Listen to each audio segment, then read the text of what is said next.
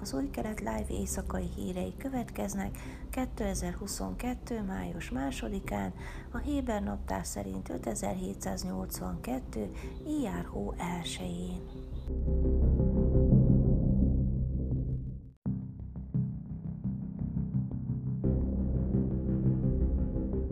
Dmitro Kuleba ukrán külügyminiszter elítélte orosz kollégáját Szergei Lavrovot vasárnapi kijelentéséért, melyben azt állította, hogy csak mert Volodymyr Zelenszky ukrán elnök zsidó még nem teszi semmisé a náci elemek tényét az országában, és a legrosszabb antiszemiták közül néhány zsidó, és Hitlerben is volt zsidó vér. Ez az orosz elit perverz logikája, mondja Kuleba a Kán közszolgálati műsorszolgáltatónak küldött videó nyilatkozatában. Még Lavrov miniszter is, aki tudja, mit jelent a diplomácia, nem tudja többé titkolni a mélyen gyökerező antiszemitizmust, azt az antiszemitizmust, amely mélyen az orosz elitben gyökerezik. Valljuk be azt a tényt, hogy az oroszok gyűlölnek más nemzeteket, hisznek saját nemzetük felsőbbrendűségében másokkal szemben, ezért kell ezt a rezsimet megállítani agresszív terveiben és cselekedeteiben, tette hozzá. Naftali Bennett miniszterelnök hétfőn elítélte Lavrov szavait. A lehető legnagyobb súlyossággal tekintek az orosz külügyminiszter kijelentésére. Az ilyen típusú hazugságok célja, hogy magukat a zsidókat hibáztassák a történelem legszörnyűbb bűneiért, amelyeket ellenük követtek el, és ezzel mentesítsék Izrael ellenségeit a felelősség alól, mondta Bennett hivatala közleményében.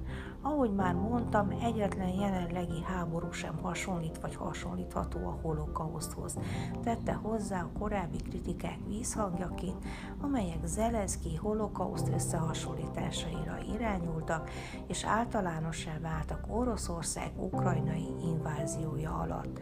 Azonnal le kell állni a zsidó nép holokausztjának politikai eszközként való felhasználásával, tette hozzá Naftali Bennett.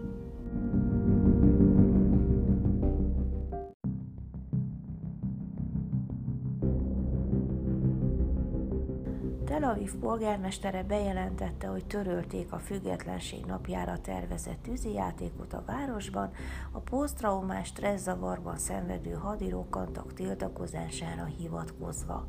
Korábban már más városok köztük Herzliya, Netanya, Rananna és Ramat Gan is jelezték, hogy nem lesz tűzijáték.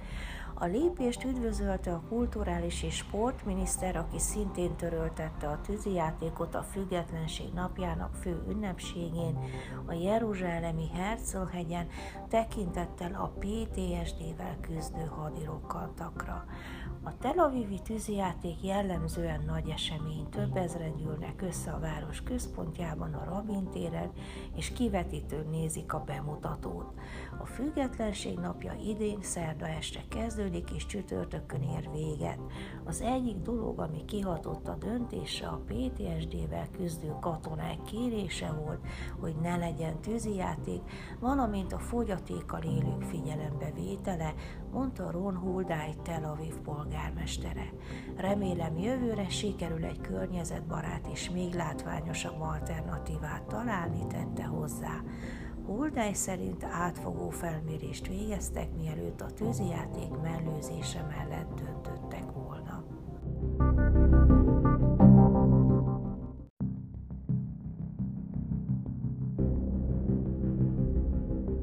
legfelsőbb bíróság vasárnap elutasította azt a beadványt, amely a biztonsági sorompó egyes részeinek lebontását és nyugat felé való áthelyezését kezdeményezte annak érdekében, hogy ne válasszák el a palesztin farmereket a Judea és Szamária széléhez közeli földjüktől.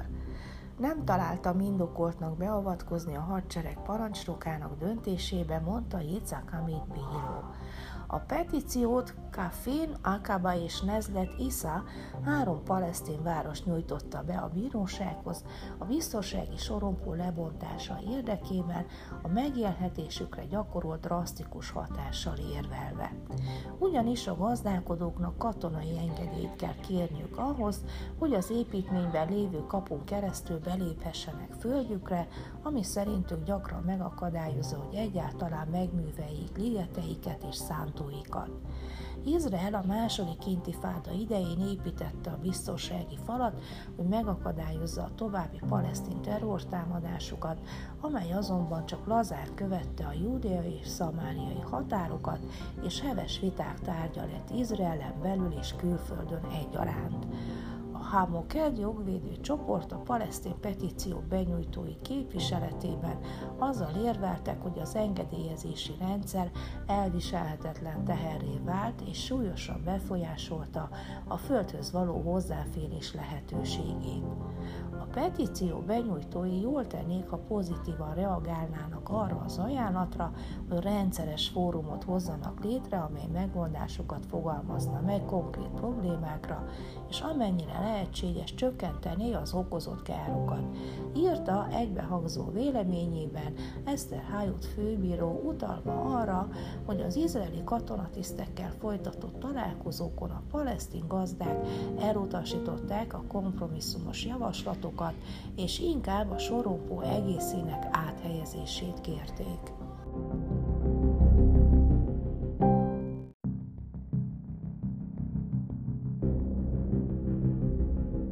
Időjárás. Kedden felhős idő várható, Jeruzsálemben 30, Hajfán és Ásdodban 28, Ejláton 36, míg Tel Avivban 31 fokra lehet számítani.